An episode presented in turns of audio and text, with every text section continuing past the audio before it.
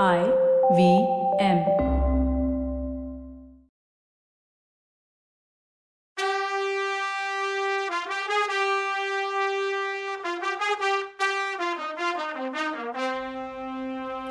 வணக்கம். Welcome to கதை பாட்காஸ்டின் பொன்னியின் செல்வன் இது எபிசோட் சிக்ஸ்டீன் கதை சொல்பவர் கவிதா. வணக்கங்க. நான் கவிதா பேசுகிறேன் போன எபிசோடில் காணாமல் போன வந்தியத்தேவன் என்ன ஆனான்னு தெரியாமல் இருந்தோம். அவன் என்ன ஆயிருப்பான்? வாங்க பார்க்கலாம். முதல்ல நந்தினி சொன்னபடி அந்த இருள் மாளிகைக்கு பக்கத்தில் மறைஞ்சு நின்றுட்டு இருந்தான். மந்திரவாதியும் நந்தினியும் என்ன பேசிக்கிறாங்கன்னு கவனிக்க காதை ஷார்ப்பாக வச்சுட்டு இருந்தான்.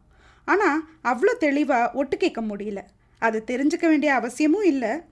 நந்தினி கிட்ட பேசும்போது புத்தி வேலை செஞ்ச மாதிரியே அவனுக்கு தோணலை.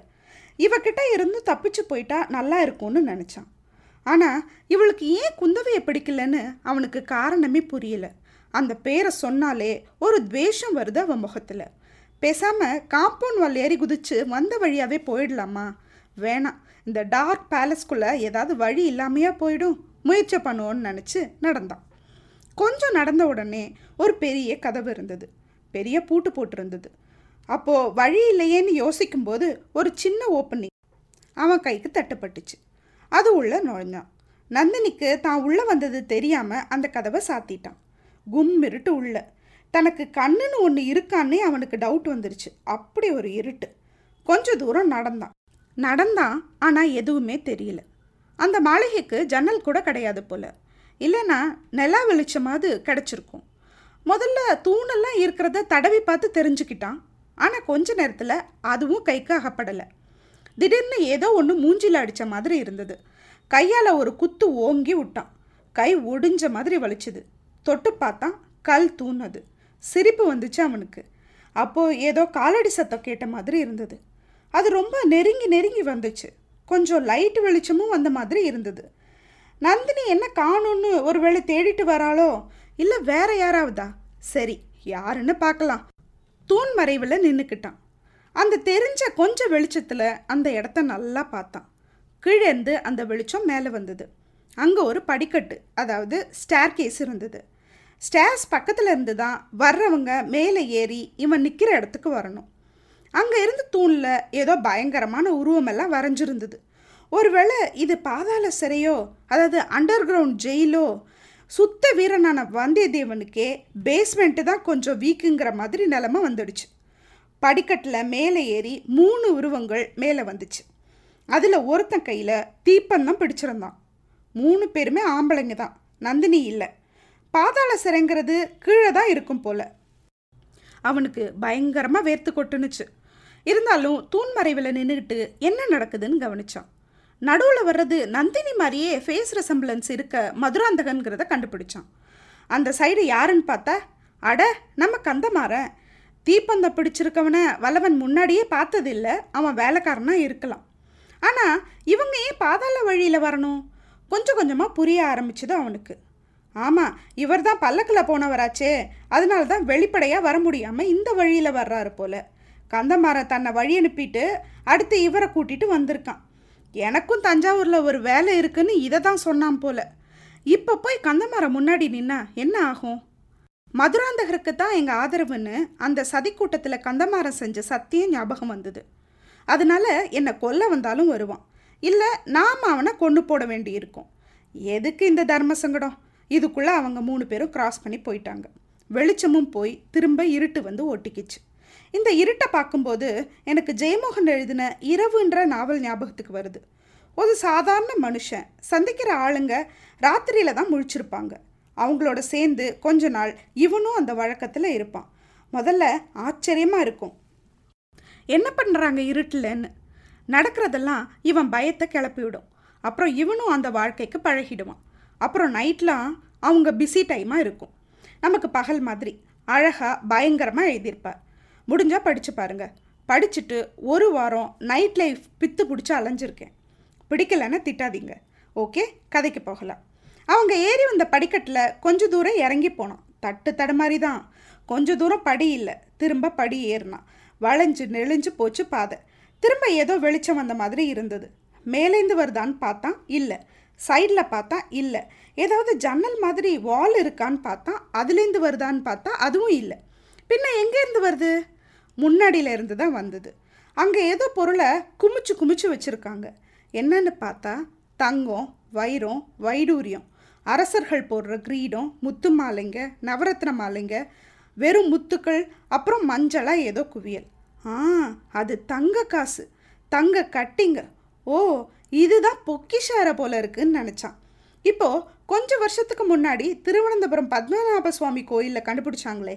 அதே மாதிரி இவ்வளவும் அரசாங்கத்தோட கஜானா டேக்ஸில் வர்றது.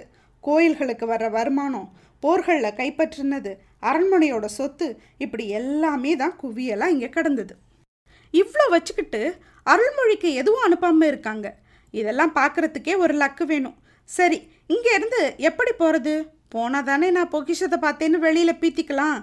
இங்கேயே இதை பார்த்துட்டே இருந்தால் பசி தூக்கம் எதுவுமே தெரியாது போலையே. அந்த இருட்டில் எல்லாத்தையும் தொட்டு அனுபவித்து அதை சுற்றி சுற்றி வந்தான் வல்லவன். அப்படி தொட்டு பார்க்கையில் ஒரு எலும்புக்கூடு அவன் கையில் பட்டுச்சு. மனுஷ எலும்புக்கூடு ஒரு நிமிஷம் சிலிர்த்துச்சு உடம்பு. பயம் அடி வயிற்றுலேருந்து கிளம்பி வந்துச்சு. யாரோ நம்மளை மாதிரி வந்து மாட்டிக்கிட்டவனோட எலும்பு கூட தான் அது இருக்கும்னு புரிஞ்சுக்கிட்டான். எப்படியாவது இங்கேருந்து வெளியேறியே ஆகணும். பரபரப்பானான்.